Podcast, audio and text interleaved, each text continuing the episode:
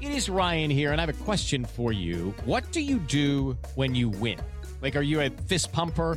A woohooer, a hand clapper, a high fiver. I kind of like the high five, but if you want to hone in on those winning moves, check out Chumba Casino. At chumbacasino.com, choose from hundreds of social casino style games for your chance to redeem serious cash prizes. There are new game releases weekly, plus free daily bonuses. So don't wait. Start having the most fun ever at chumbacasino.com. No purchase necessary. Group. Void were prohibited by law. See terms and conditions. 18 plus. Just to give you a heads up, one of us is bound to say something not suitable for little ears. It is, after all, the one hour a day I spend away from my children. Welcome to Mom and Dad Are Fighting, Slate's parenting podcast for Thursday, February 4th, the Concussion Chaos edition.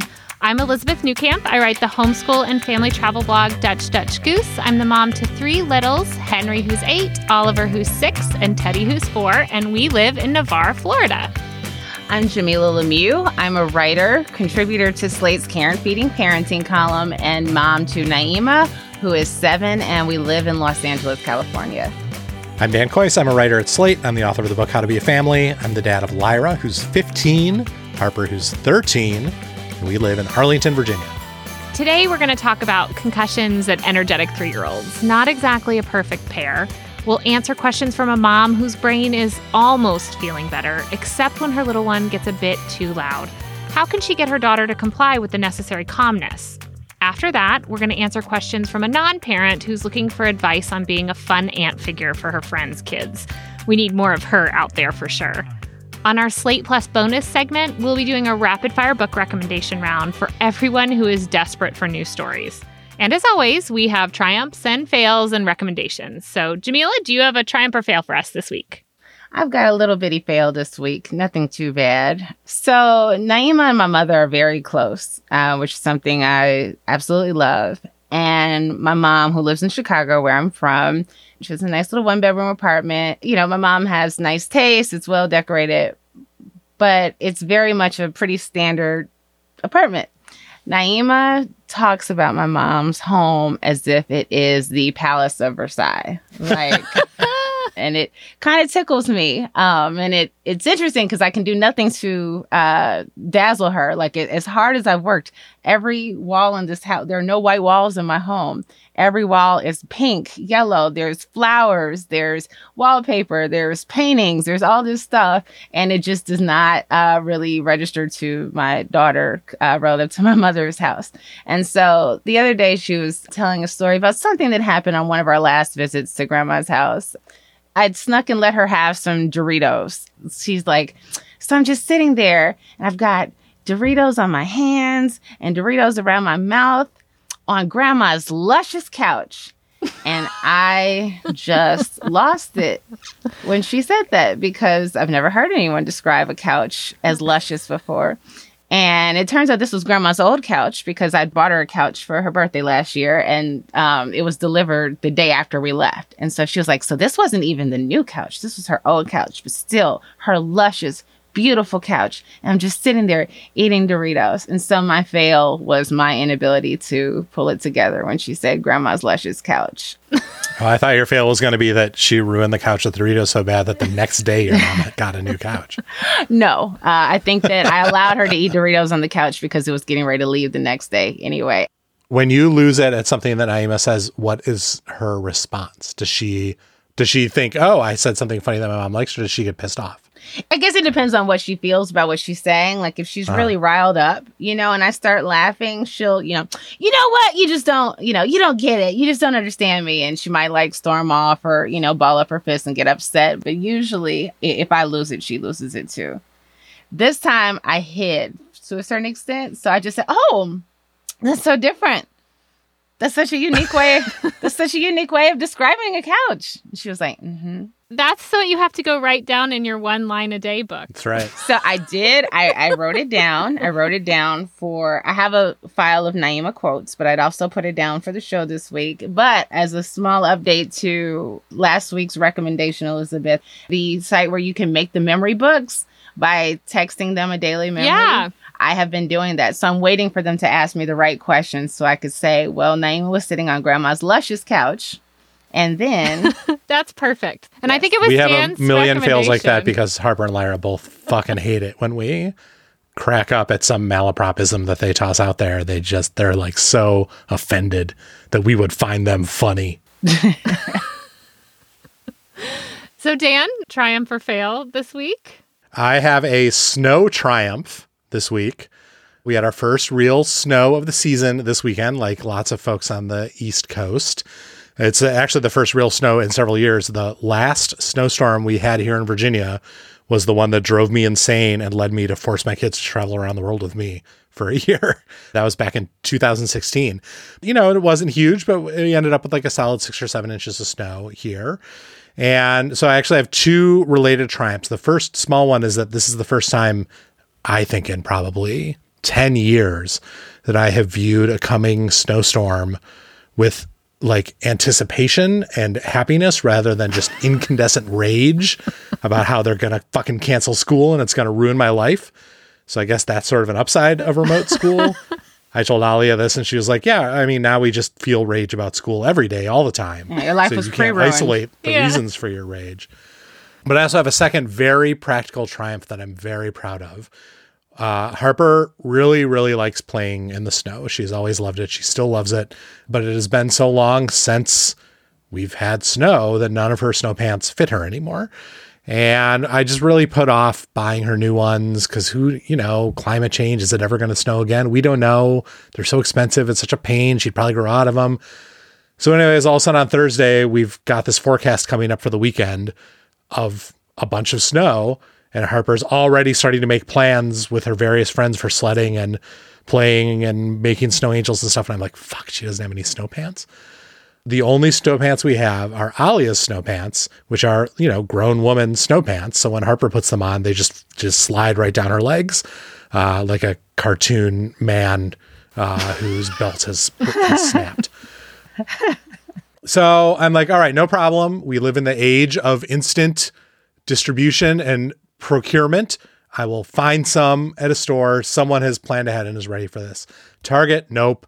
REI, nope. Dick's Sporting Goods, nope.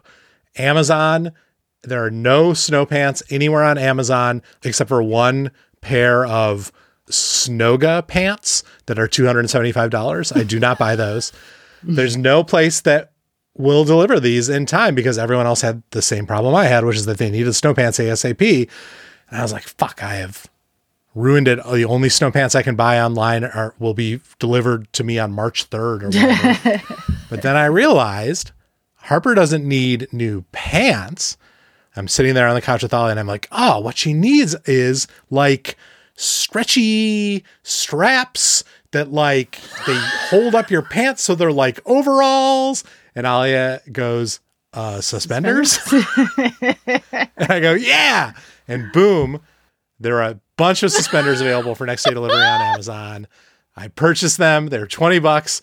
Harper wore them with Alia's snow pants all day on Saturday, all day on Sunday. She's outside in the driveway right now with Shira. I can see her from this window playing in her snow pants with the suspenders. She's having a great time, and I feel like I really pulled this one right out of a hat at the last second. I love it. You absolutely did. That was brilliant. Alia was the one who came up with it, so shout out to her. But What? Um, no. well, no, you invented. I would have come to it eventually. You invented suspenders, so actually, Within a week ju- or two, I would have Yes. developed suspenders at home. Yes, Using, yeah. joint credit. I have to admit, this is the first time in my life that I have considered the existence of snow pants for people who are not small children. I'm Uh-huh. aware of ski. I, I guess I've thought of ski gear, you know, like things that you are wearing to go skiing. I don't know why. I am from Chicago. I've spent Yes. most of my life living in places where there was snow, right?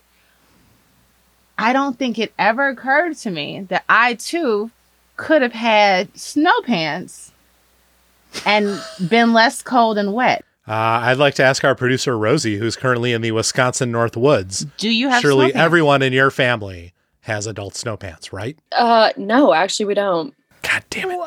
We still like do all the stuff outside. We just layer up. Oh, Yeah, so you just, you're too tough. we just layered up.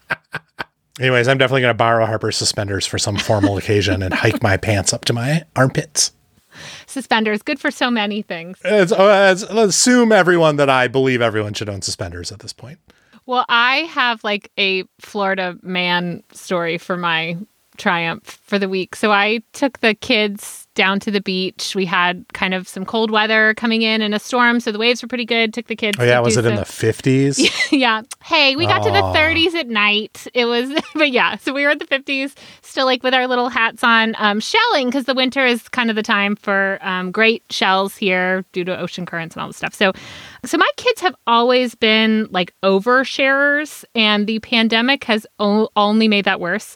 So we're on the beach, and they will basically um, speak to, and by speak to I mean scream through their masks at anybody else on the beach, um, which is not you know in the summer it was like packed, in the winter there's nobody there. So there's probably like four or five other adults shelling they are like screaming at these people about what they found. And this woman was sort of like, This is my first time shelling and I haven't found anything.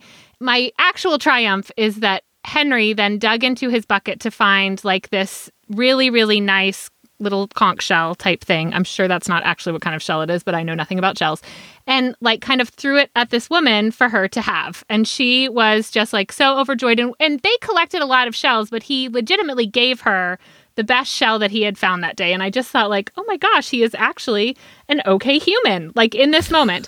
So that, you know, some I worry about that a lot. So he um, had given up the shell, and then of course my other two boys, seeing this, also offered up shells from their bags, which was very sweet. But as we're walking down and they're talking to these people, there's like fishing lines like way out into the Gulf, and then a like kayak. And so Henry is like engaging with the just most Florida-looking man you have ever seen. Like no shirt on, um, and it's it's not warm, and he's got these like kind of waders on. It turns out this is this man's birthday, and he has come out for his birthday to shark fish, and they take out these like cow heads into the ocean on hooks, and at I'm the sorry, cow heads, heads? yeah, like like the head of a cow. Yes, they kayak them out there and they drop them out onto these hooks. And this man ha- is like, as he's talking to Henry, is like reeling something in. And Henry's like, What's on the end? And he's like, Well, it's definitely a shark. It'll be about 20 minutes. And Henry's like, We have to stay. and I'm like, Jeff's not with us, but I'm thinking, well, Jeff would also be like, We have to stay. So we kind of shell a little bit around the area and then this man like hands off to his buddy the reel and he just like pulls kind of with your suspender plan over Yeah. his bare chest his um suspenders and he he wades out into the ocean and sure enough here is this tiger shark. And he gets on its back and they undo the hook and they Jesus they measure Christ. it and they take a bunch of pictures and then he slaps it on the tail and it swims away. And the whole time i'm thinking what the fuck is happening? Like what why? Why? why? So that shark got to eat a whole cow head, i mean get its picture taken, and then go on its merry way. Well, when you But put it it that also way, Dan. was like Yes. harassed by this shirtless Florida man for his birthday. It's- Like, if you're a I- Florida shark, you just that's just I that's just Thursday, man. it was something else, but I do have this picture of this man sitting on his the back of this shark, and my kids. We get into the car, and Henry was like, "Well, that was weird." Like, yep. This- they're going to talk about that forever. Like this is going to be family it was lore it was for very 25 years. weird and cool in Florida. And I was glad, you know, honestly, I was glad they released it. I wasn't really Yeah. sure what happened to a caught shark, but Did they? Okay, so the cow head. Is there any preparation involved in this? Is it You skinned? know, I- is it just? is it cooked? Is it just chopped off? I thrown- believe it is just like a cat. I don't know. It's large enough that they have to kayak it out there, and the hook was really large. I, I didn't actually see because when we arrived at the beach, all of the lines they had four lines from their tent were like way far out in the ocean. Rest in peace, four cows. Where did they get the cow heads? I don't know. I mean, I assume you just get them at the fishing store in Florida. There's like the cooler with worms, and then I there's the don't cooler know. with cow heads. It's a much larger cooler. so those are the things happening on Navarre Beach in the winter. There Great story. I absolutely story. love it. And I got a new idea for how to wear my suspenders. There you go. Well, Before we move on to business, if you remember that last week we advised a listener who was fed up that she couldn't do outdoor activities anymore with her little one, well, quite a few lovely listeners wrote in to commiserate, and we wanted to highlight one particular letter. Yeah, we're going to highlight one letter uh, with some really great practical, inspirational advice, I thought, from a listener named Ellen. Ellen wrote, This letter could 1000% have been me. I've seen a lot of friends with young kids change the type of outdoor activities they do post kids. No more backcountry camping, but going to organized state parks instead because they seem easier. But this is a huge mistake. Because if you love the feeling of being in the wilderness, a crowded campground with cars nearby isn't going to do it for you, even if you're still sleeping in a tent. The way we have found to stay sane and still enjoy things is to change the duration and intensity, but not the type of activity. Example, we took our seven month old and three year old backpacking once so far, and we chose a route where we only had to cover three or so miles per day, which the three year old was able to do. It allowed tons of time to explore on her schedule and made it possible for us to carry the very heavy packs required, but still allowed us to get out into the real wilderness. The bottom line is don't feel like you have to do the boring kid version of these activities because you don't. You can just do 20% of the distance, for example, but it's still possible to do the things you loved, unless it's skydiving or something. Don't lose hope. It's okay if they complain or even cry at times. Celebrate the huge challenge and reward their effort, resilience. Tell stories of when you also cried on the top of a mountain or whatever. I also strongly agree that ice cream should come after every outing. Thank you, Ellen. That is a great letter. And I particularly love the note it is okay if they complain. That is something that I struggled with a lot when we started doing outdoorsy things with our kids after a quiet first 11 years of never going outside at all. As a parent, I think I often, in situations like this, think of complaining as a sign of my failure, but in fact, it is just a natural response to shit that sucks. But also, totally fine in a circumstance where eventually they will get through the complaining and find things to like about it. And you don't have to view that as a judgment on your parenting necessarily. I thought this was great advice. So the only the only problem is that she didn't mention geocaching. She Right. We, I mean, that luckily we have a Facebook thread going crazy for geocaching that Elizabeth has made her full time job over the last week. to promote geocaching. Ah, Ellen, we're so glad that you wrote in, and for everybody else that sent us some messages, keep sending in your feedback and keeping us updated. We love that. So now, Mom and dad at slate.com. oh yeah, that's important. So without further ado, we are on to the business. In Slate Plus today, we noticed a lot of people on the Facebook group were looking for book recommendations, and so you're in luck. We have tons of news stories, suggestions that cover a variety of topics. Here's a sneak peek of what you'll hear if you are a member of Slate Plus. The other is The Train to Impossible Places by P.G. Bell. Again, funny, but also kind of mystery, really engaging, great family read alouds. I second those opinions. Those are both books and series that my kids have loved. I would also suggest Swindle by Gordon Korman, or basically anything by Gordon Korman, probably the funniest children's book author of all time. If you like to hear segments like this, plus get ad free podcasts, you can sign up for Slate Plus. It's a great way to support your favorite Slate podcasts like Mom and Dad Are Fighting, and you won't hit a paywall on the site, so you can keep up with all of Slate's journalism. If you'd like to support Mom and Dad Are Fighting, you can go to slate.com slash mom and dad plus and join Slate Plus today. You won't want to miss Slate's parenting newsletter. It's the best place to be notified about everything Slate publishes about parenting, including Mom and Dad Are Fighting, Ask a Teacher, Care and Feeding, much, much more. It's a really fun personal email from Dan each week, and you can sign up for that at slate.com slash parenting email. If you too are looking for a place to connect with other parents, particularly during the pandemic, you can come on over to the Slate Parenting Facebook group. It's really active. There's lots of variety of questions. We also moderate it so it doesn't get too out of control. Just search for Slate Parenting on Facebook and make sure you answer those questions. And before you know it, you'll have a group of people to discuss parenting with. All right, let's hear our first listener question. It's being read by the magnificent Shasha Leonard. Hi, Mom and Dad. A year ago, I hit my head pretty bad. Playing soccer, I somehow bashed my head on the concrete wall that is part of the indoor court.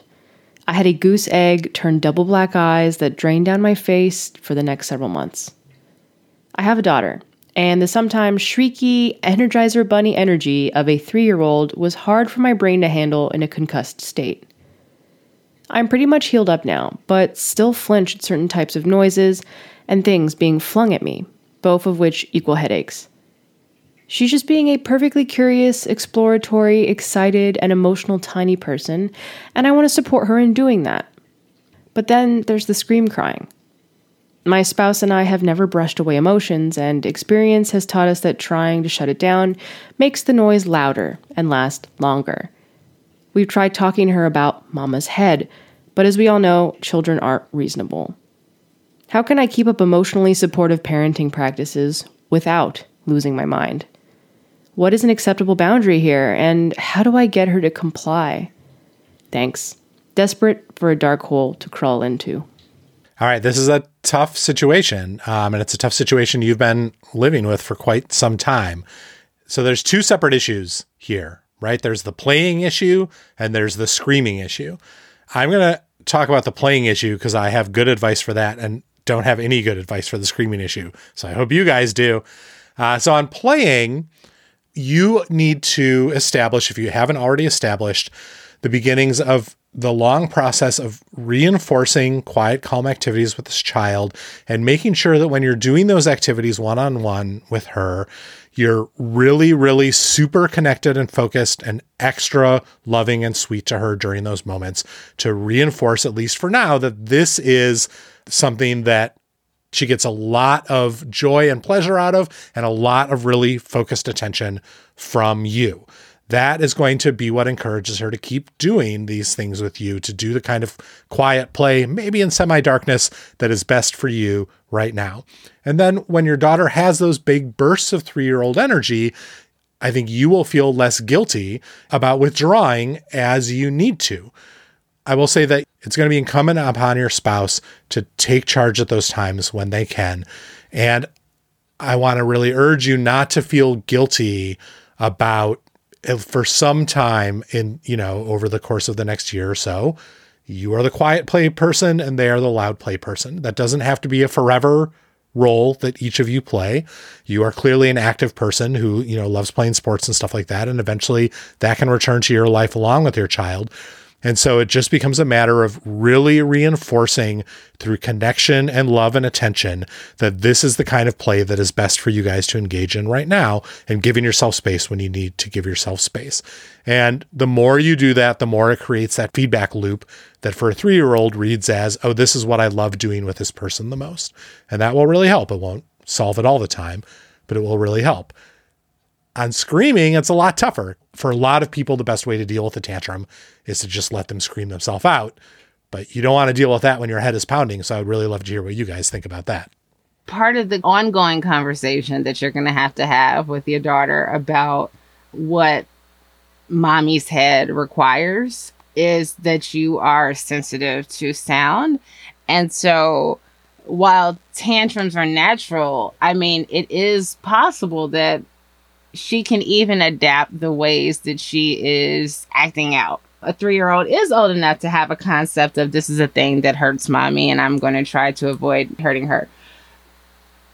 Talk about what it feels like in as close to three year old words as you possibly can um, for you to have those headaches from uh, hearing loud noises she should see you remove yourself, right? Or for there to be some sort of production of, you know, if she's having a tantrum and your spouse is there, that, you know, you depart the room, that this is something that you are not able to deal with. I will say, as a migraine sufferer and as somebody who has experience with chronic pain um, and other physical and mental challenges that I've had to share with my child from a very young age you'd be surprised at how sensitive to those things they can be, but it's something that they have to constantly be reminded of. The, the visible injury is oftentimes, you know, it, it's jarring and it, it helps kids contextualize something. The unseen, you know, pain can be very difficult for kids to process, but you just can't let them forget it. If she's hearing about it constantly, it becomes a part of her awareness. And it also may be wise to invest in a pair of inexpensive, um, you know, noise canceling headphones, right? That you can grab when she's having a tantrum that would still allow you to communicate with her. You'll still hear some of the tantrum, right? You'll still be able to uh, talk to her about what's going on, but it won't be nearly as bad if you're putting on those headphones, that's a good reminder to your three year old, like, this is getting too loud for me, even if you kind of see it coming. Um, we have had a lot of issues with kind of volume level and emotional regulation. And something that has really helped is that we drew out this chart on the wall that was kind of, you know, one through five, and then drew faces for what each of those kind of look like, like very cartoony, and then assigned what the appropriate response is. So, like a five was like, you're in danger, the house is on fire. And a four was like, you're injured, you know, and then a three was like, you are really frustrated about something and bringing them over to the chart and saying like what i'm seeing and hearing is a 5 but the house is not on fire. Mm. where we need to be at a 3 cuz i think that says like it's still okay that you're crying and that you're upset but this level that you're at here is just too much. And i always think too with these things like having a visual tool for in the moment is good but I think visiting these when there's not screaming is also important. The other thing is that your partner can have your child practice outside what a five is and how that feels and how loud that is. So that when you say to them, you're at a five and, and we really need you to be at a three, you know, because it hurts mommy's ears, but also because that's the appropriate response to this frustration, that they have some kind of baseline for that. I think, you know, something that I think everyone has mentioned is that it's also okay to remove yourself. Like if if your health requires you to leave, there are ways even if you are alone with the child to remove yourself so that you are also safe and your child is safe and you're not abandoning them. You know, you can use your words to say, I see that you're upset, but I can't stay here with you because it hurts me. So I'm going to go here and you sit here. I can still see you. You're still safe. Can we get you some water? Like, what are these steps that they can do? I also wanted to suggest a um, like little calm down kit of sensory things, a sensory bottle, which is we made ours with just like a water bottle and some glitter and glue and things like that. I really like those for the kids, and we shake them up when they're really upset, and then we kind of watch them settle. And again, it's just kind of like this visualization of inside and how they're feeling, but also an opportunity to kind of breathe it down and watch it. And having that basket or that group of items might also be an opportunity to give your child those and give yourself some space. That's uh, really good advice. I love that one through five frustration and anger mm-hmm. chart. The only other thing I would like to add is for this letter writer, I, I certainly hope that you are checking in with your doctor about your post concussion syndrome. In general, the rule of thumb is if you're still feeling symptoms after, you know, three months after the concussion, you should definitely be getting some kind of treatment. So a year is a long time. So if you are not talking to a doctor about it, make sure you talk to a doctor about it. Well, good luck, and we hope you continue to feel better. And we'd love to hear an update on how it's going for you and your family. If you have a question for us, you can email us at momanddad at slate.com or post it in the Slate Parenting Facebook group. This episode is brought to you by Progressive Insurance. Hey, listeners, whether you love true crime or comedies, celebrity interviews, news, or even motivational speakers, you call the shots on what's in your podcast queue, right? And guess what? Now you can call the shots on your auto insurance too. Enter the Name Your Price tool from Progressive. The Name Your Price tool puts you in charge of your auto insurance by working just the way it sounds. You tell Progressive how much you want to pay for car insurance. Then they'll show you a variety of coverages that fit within your budget, giving you options. Now, that's something you'll want to press play on. It's easy to start a quote, and you'll be able to choose the best option for you fast. It's just one of the many ways you can save with Progressive Insurance. Quote today at progressive.com to try the Name Your Price tool for yourself and join over 28 million drivers who trust Progressive. Progressive Casualty Insurance Company and Affiliates. Price and coverage match limited by state law. Now, on to our second question. Shasha, take it away. Dear Mom and Dad, I'm a single female professional who just turned 30. As is to be expected at this age, many of my friends are starting to have children. I have never been super interested in young children or had much experience with them, though I've coached middle school girls in lacrosse for many years. My question is how can I support my friends in the new parent phase of life? And how can I start being a fun adult figure in their kids' lives? Sincerely, never been that into kids. So I love this question. I feel like we've gotten various iterations of it here and certainly at Care and Feeding over the past two years. And I appreciate it every time. I will say, especially as someone who was at 28, the first out of my circle of girlfriends. But like, I felt so isolated. And, you know, you may be having the opposite experience where you could be the odd man out for not having a child. But in terms of social activity, like once I was able to, you know, get out and about, I would look on Instagram and be like, oh, they did a thing tonight and they didn't invite me. Right. And so, one big thing is not assuming that your friends don't want to still engage with you like they used to on some level, right? Like, don't assume that everything is now about the kids. I would imagine that many of them, if not all of them, would really love to have you being a presence in the kids' lives. And it's not necessarily about having some sort of skill or trick or something special that you bring to the table. You know, it, it's being around, it's being a person that they know.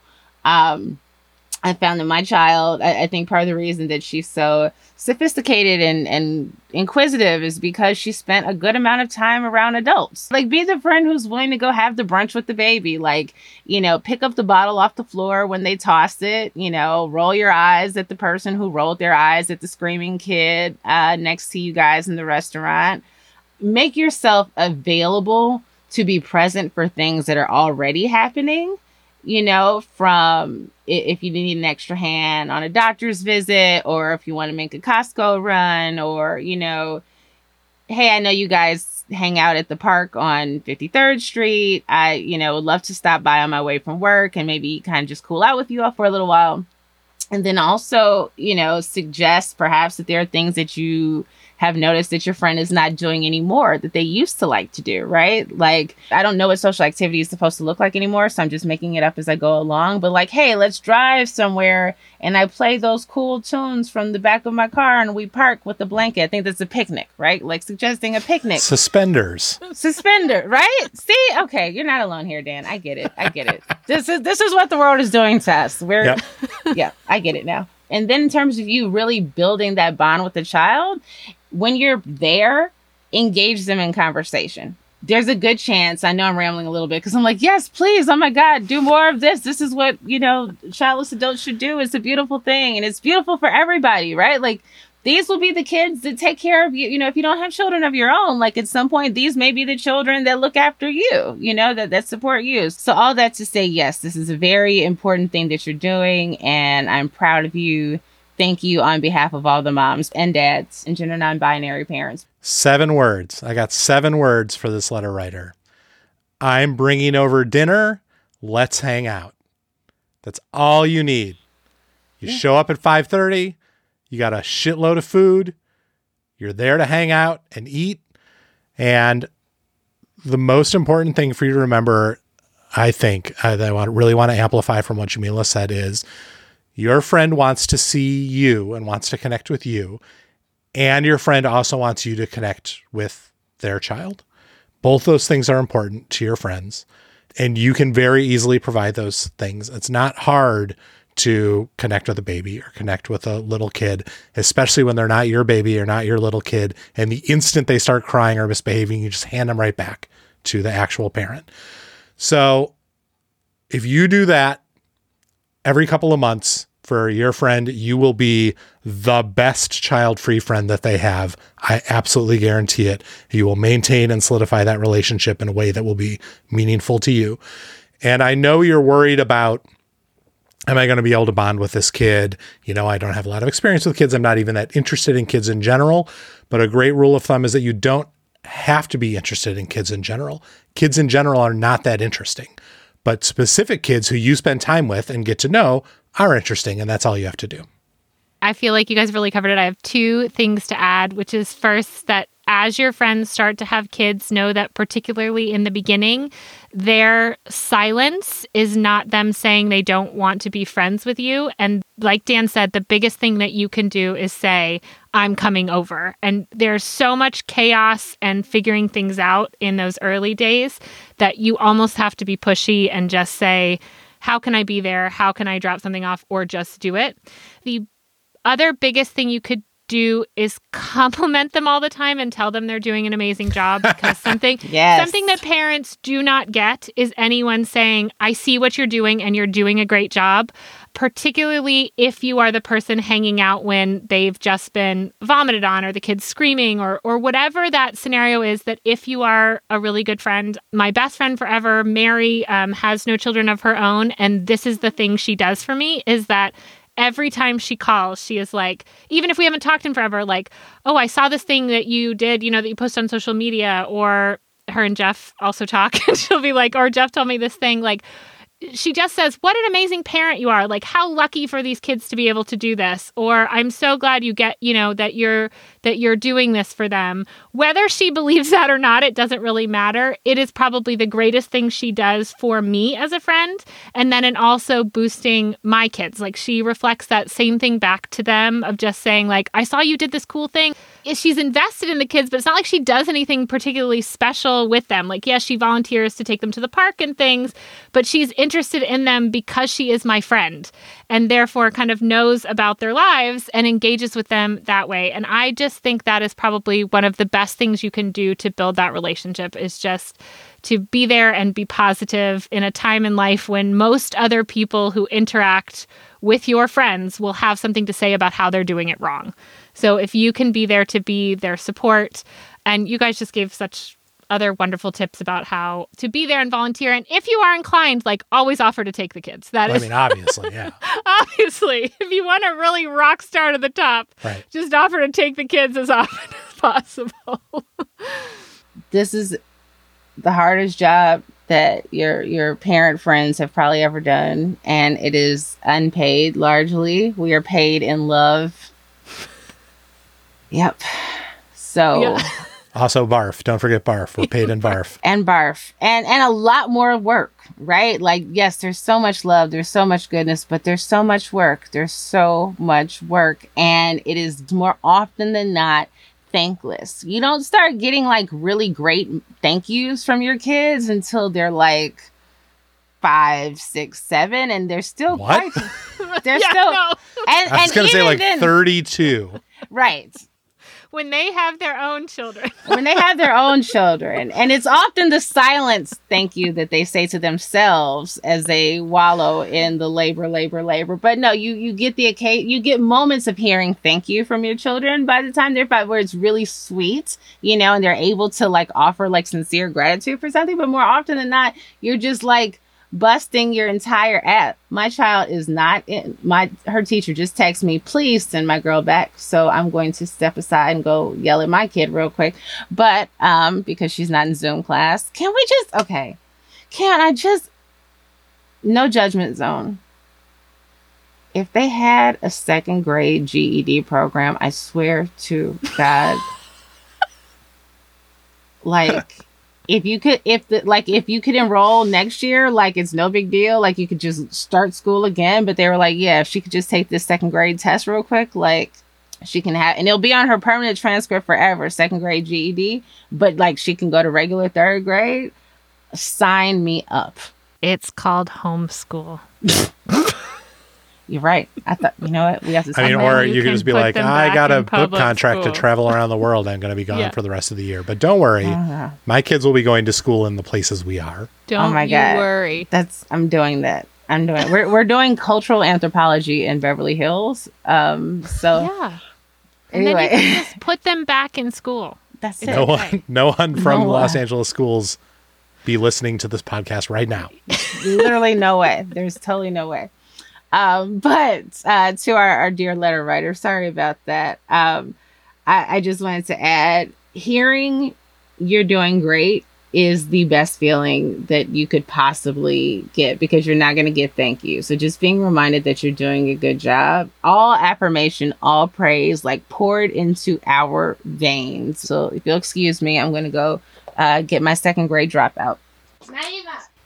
Well, listener, I hope that helps. And I can already say that just by asking this question, you are already on your way to being a wonderful auntie or whatever you want to be called, your majesty, to all of these wonderful children that your friends are having. So, other listeners, whether you're parents or not, if you have a conundrum or would just like some advice, you can email us at momanddad at slate.com or post in the Slate Parenting Facebook group. Okay, so now we are doing recommendations. Dan, what do you have for us this week? I'm recommending a, uh brand new company that, uh, full disclosure, is run by an old college friend of mine, Shelley Butler. She's an acclaimed theater director who's directed all over the country in regionals and in New York. She and her husband have created this new company called Artistic Stamp, and it's both pretty innovative and also a little bit hard to describe. But here is my try it's interactive theater that you do through the mail. So uh, there are a number of plays that have been written by playwrights that have sort of broad storylines, but the interpretation of the play is left up to actors, and it's done by the actor sending you a letter in the mail, and then you writing back to the actor. So the actor playing a character writes you a letter, you write back to that character, and then your interaction over the course of a couple of letters makes up the play that you are enjoying. Um, so it's well suited to coronavirus times when we can't go to live theater.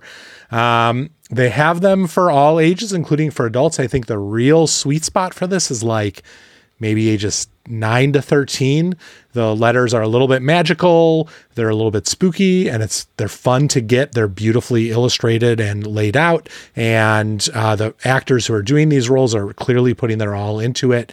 Um, harper and lyra are doing one of these plays for lack of a better term right now They've really enjoyed getting these letters about this great adventure that they're being recruited to participate in because the world is in danger. And then they write back, like, yeah, well, how do we know you're actually a magical creature? And then the actor playing this role has to figure out how to deal with that. It's very enjoyable for me as well. Once again, it's called Artistic Stamp. You can find it at artisticstamp.com. And I find it very charming. And I hope that this company succeeds because I think it's a great idea. That sounds so fun and a good way to sneak in some uh, writing practice. Mm-hmm. Jamilah, what do you have for us this week? So I am recommending press on nails. Listen, no industry has stepped up to meet the needs of this moment like the people who make press on nails. If you had told me that in 2021, I would be wearing press on nails. Press on nails were a lesson I learned very quickly, very early in life. They were a ridiculous proposition. They do not work. They're, you know, like they were when we were kids, like, you know, you try this as a teenager. I, I feel like, you know, most kids that were into, you know, nails try press on nails and acrylics. And I tried the at home version. I tried them both and they were horrific. Like there's nothing worse than like, especially back then, they were probably in like three colors. So one of them is like red. So you've got like one missing red fingernail, right? I I am endorsing uh press on nails as this, as if I'm not missing a fingernail, as my uh colleagues can see today. And yet, and yet replacing that fingernail that came off while I was washing dishes last night will be so much easier like a part of my you know performance uh, uh, you know of myself was stripped away with for me during uh the pandemic. And i'd seen other folks say you know wow press on nails have really come a long way. They're really good. And i just could not believe it. I was like i refuse there's no way. They were literally garbage. They're like they don't fit the size of your nail. I don't know what they've done. It's so easy. It's so quick. It's so inexpensive there's so many in fact there are even like some of the like top nail folks are like selling you know press-ons that you can buy or and if not a press-on nail um, but like a, a nail wrap right with like just the color I've been using the wrap, the like sticker wraps, and they're amazing because I like Yeah. my nails real short. Um, but same thing, I like to go get them done in the before times, and I cannot believe that I can put these on, and you can like put three on and deal with something, and come back and put the rest yes, on. that's like that is so much different than having to, Dan, get get Harper This is in here. I'm sure she has an opinion. She has a lot to say this about is the press on whole nails. For thing. sure. So yeah, I haven't tried the wraps yet. They're next, but I will say like I tried the like Kiss brand, like the super inexpensive, available at Target, available at Amazon, available at Walgreens. Like I got the short ones and they're super natural length and like easy to take off. I'm just in love. I know. I don't know what happened, but some somebody somewhere developed something amazing recently, and just, in time, to meet What a hero. needs. What a hero. Well, I I'm recommending something that doesn't pair well with press on nails, but it's Crazy Aaron's Super Putty. If you listen to the Christmas episode, you heard that we like can't do slime because it's always a disaster. So this is like a really nice kind of textured play. It comes in all kinds of fun. They have ones that smell, they have ones that change color as they get hot and cold. They have some that glow in the dark, like all kinds of stuff. It was recommended to me um, by my child's um, therapist to like work out the hand muscles, but it turns out all the kids like it. It doesn't um, ever like harden or really stick to things that well. So that's really nice. Um, you have to watch it around like fabric and things, but in general, the the play is not messy, which I love, and they can play with it, and it stores in a tin, and you are sure to find something that you like, and it's been a great little like hand it to the four year old to play with at the table or when someone's driving me crazy. So that's um, crazy. Aaron Super Putty comes in all kinds of smells and textures. Well, that's it for our show, but a quick reminder if you want our advice, email us at momanddad at slate.com or post it to the Slate Parenting Facebook group. Just search for Slate Parenting. If you haven't already, please subscribe wherever you listen to podcasts. It helps us out and make sure that you never miss an episode. Mom and Dad Are Fighting is produced by Rosemary Belson. June Thomas is senior managing producer, and Alicia Montgomery is executive producer of Slate Podcasts. And Gabriel Roth is Slate's editorial director of audio. For Jamilah Lemieux and Dan Kois, I'm Elizabeth Newcamp.